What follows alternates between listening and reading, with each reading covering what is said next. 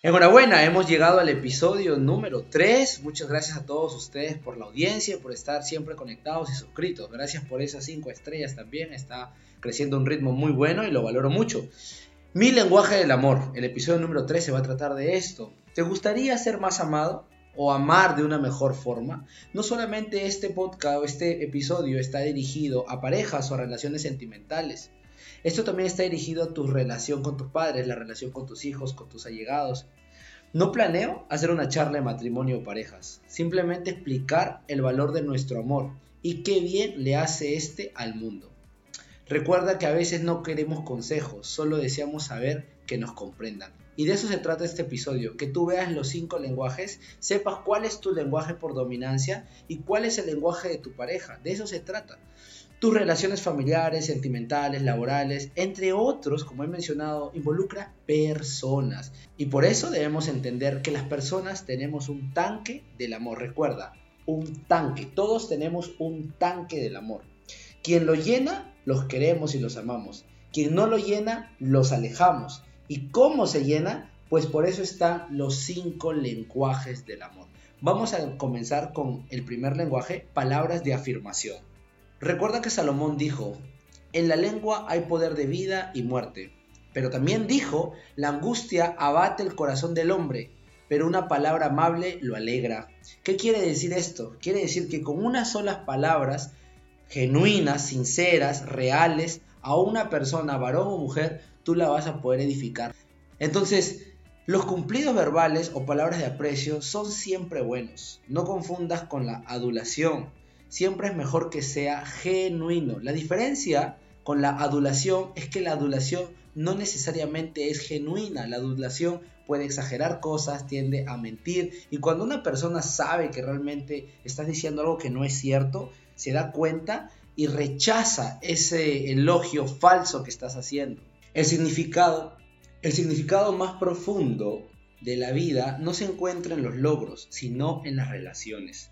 Muchos o todos tenemos inseguridades y tus palabras pueden eliminar eso. Imagínate poder ir por la vida ayudando a que las personas puedan empoderarse y puedan crecer. ¿No te gustaría en cada lugar que tú visites poder dejar una buena semilla y que la gente te recuerde bien? La gente te recuerde con una sonrisa y diga, oye, ¿sabes qué? Juan, Pedro, Juanita me incentivó a que yo crezca. William James dijo que la necesidad más profunda de un ser humano es ser apreciado. Así que imprime esta frase en una tarjeta. Las palabras son importantes y te desafío ahora mismo a ir y dar palabras de afirmación a la gente con la que tú vivas, a las personas con las que tú vivas. Ahora bien, te voy a contar una pequeña anécdota. Las palabras de afirmación son, por ejemplo, mi principal lenguaje del amor. Entonces, no adulación, vuelvo y repito, es algo genuino. Cuando yo termino una conferencia y alguien me llama, me escribe o me habla y me dice, oye Josué, esta parte y esta parte me parecieron muy buenas, sigue así, se ve que estás aprendiendo, se ve que estás creciendo. Eso me llena, eso llena mi tanque. Hace unos años, mi mentor, Rob, Rob Robson, vino a Estados Unidos y yo justo me había ido a la barbería. Entonces me corté el cabello y hice como un cambio de look. Normalmente usaba el cabello un poco largo. Entonces fui a recogerlo al aeropuerto y Rob me dijo, hey, man, hey, Josué, you look sharp, man. Me dijo como, hey, luces bien, hermano. Luces bien, hombre. Y yo, oh, thank you, bro. O sea, muchas gracias. Y, simple, eso fue así, fue una cuestión de segundos y yo me sentí bien, ¿sabes? Llenó mi tanque del amor de una forma muy desinteresada, de una forma muy genuina. Y eso va creando un vínculo, va creando una relación, ¿verdad? En este caso de, mentor y pupilo. Hay muchos ejemplos de palabras de afirmación. Entonces, ahora vamos al segundo lenguaje, tiempo de calidad. Dar tiempo, amigos, es dar vida. El tiempo no vuelve. Entonces recuerda, dar tiempo es dar vida. Aprovechalo al máximo. Busca la atención enfocada o activa. Si vas a estar pasando tiempo con alguien, no estés en tu celular, no estés en tus redes sociales, no estés viendo videos cuando estás cenando con tu pareja, cuando estás cenando con tu socio. No, porque estás vaciando su tanque del amor en vez de aumentar su tanque del amor. ¿Ok? Entonces, siempre aquí, entonces, aquí te voy a dar unos tips para que puedas mejorar tu tiempo de calidad. ¿Ok? Mira, cuando estés con una persona reunido, aparte de estar enfocado en lo que la persona está diciendo, pregúntale cosas. Parafrasea lo que dijo y pregúntale con cierto, con verdad, ah, ¿en serio? Para que él siente inconscientemente que realmente le estás prestando mucha atención. Mantén contacto visual, suelta el celular, mira los ojos, no mires el suelo, no mires los labios, no mires las orejas, no mires la frente, mira los ojos. Suelta el celular, déjalo, ponlo en silencio, porque si lo tienes en vibrador igual va a estar interrumpiéndote. Observa el lenguaje corporal de la otra persona, no lo interrumpas, Escucha su sentimiento. Estas son actividades de calidad.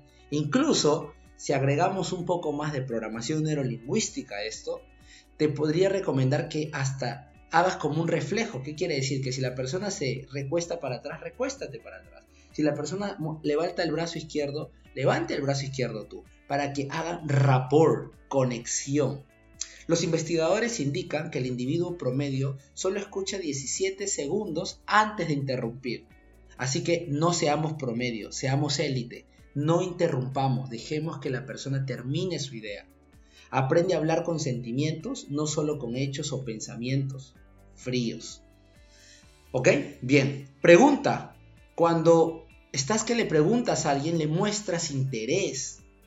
Pregúntale cosas de su infancia, pregúntale anécdotas del colegio, si es una cita casual, ¿verdad? Pero haz preguntas, deja que la magia ocurra. Así que eso es el lenguaje número 2, tiempo de calidad. Ahora vamos con el lenguaje número 3, regalos. Y esto es más sencillo. Hay personas que no necesariamente son materialistas, simplemente les gusta los regalos.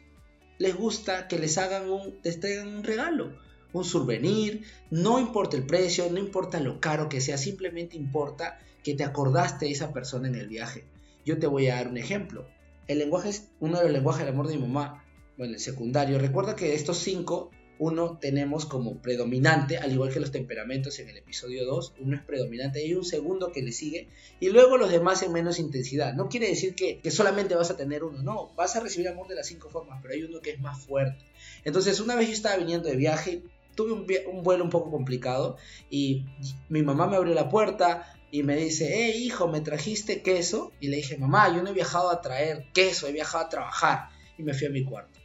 Luego mi mamá estuvo de mal humor en la noche, estuvo de mal humor el día siguiente. Yo me siento y digo, mamá, pero ¿por qué estás de mal humor? Y me comenzó a dar todas sus quejas, ¿no? Tú eres así, asá, asá, asá. Y, Oye, ¿cómo estás cargándote con todo eso? Simplemente porque no traje un queso. Y me dijo, no se trata del queso, se trata de que te acuerdes de tu madre cuando estás lejos. Y yo dije, wow, no sabía que de esa forma lo veía. Así que los regalos también son importantes, los detalles, ¿verdad? La magia está en los detalles. La magia está en los detalles. Toque físico es el cuarto lenguaje del amor.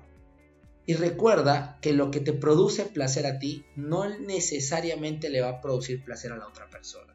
Si tu lenguaje del amor es toque físico y de la otra persona es tiempo de calidad, si tú quieres llenar su tanque del amor, vas a hablar con tu toque físico o con su tiempo de calidad. Tienes que hablar con su tiempo de calidad porque estás llenando su tanque, ¿verdad? Entonces, en toque físico es cuando las personas son más kinestésicas, les gusta sentir. Entonces, un abrazo, una caricia, unos masajes en los hombros, unos masajes en los pies, eso realmente llena el tanque del amor a la persona que tiene el toque físico como parte de su lenguaje del amor principal. La gente que abraza muy fuerte, que te da la mano firmemente, esas son personas que normalmente les gusta el toque físico, ¿ok? Entonces el tacto es con todo el cuerpo, recuerda. ¿ok? Regala caricias, como te estoy mencionando, haz un poco de masajes, eso va a servir a que haya una mejor comunicación. El quinto y último lenguaje del amor, estamos hablando de los actos de servicio. Este es un lenguaje muy interesante. ¿Qué quiere decir los actos de servicio? Recuerda lo que decía el gran John Maxwell. No importa qué tan gran, no importa qué tan pesada sea la carga, sino cómo ayudas tú a cargarla. Entonces ayuda a llevar la carga. Si es que tu esposa está cocinando, tú lava los platos. Si es que tu esposa cocina, tú lavas los platos. Si es que tu esposa llega tarde del trabajo porque tuvo un día agitado, hazle la cena, ponle un par de velas y que se sienta amada, se sienta que estás haciendo algo por ella, ¿verdad? Saca la basura, barre la sala, haz cosas para que ella se sienta amada. Actos de servicio, ayuda a llevar la carga. Siempre hazlo con buena actitud. Ahora, quiero decirte algo.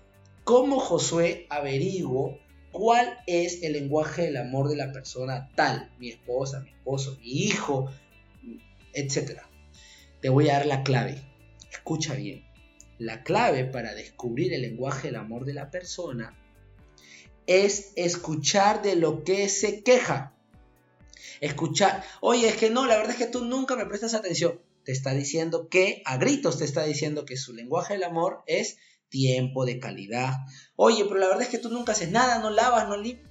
Está que te dice que su, su lenguaje del amor es actos de servicio. Tú eres muy frío, muy seco, nunca me das un abrazo, un beso, siempre estás ahí malhumorado. Te está diciendo que es toque físico.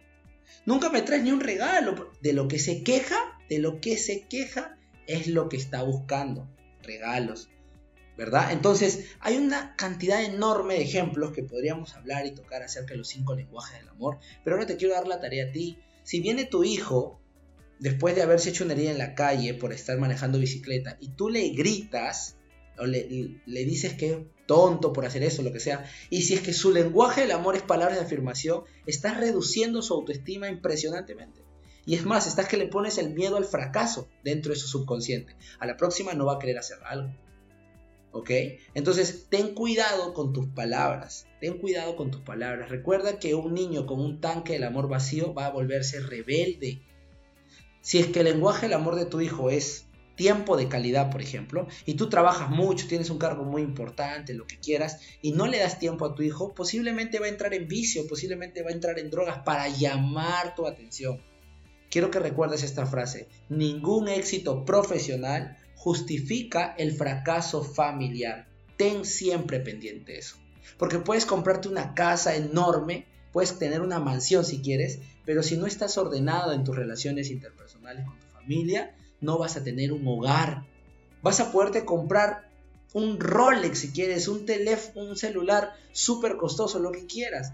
Pero no llena como estés bien con tu esposo, como estés bien con tu esposa, como estés bien con tus socios, con tus hijos.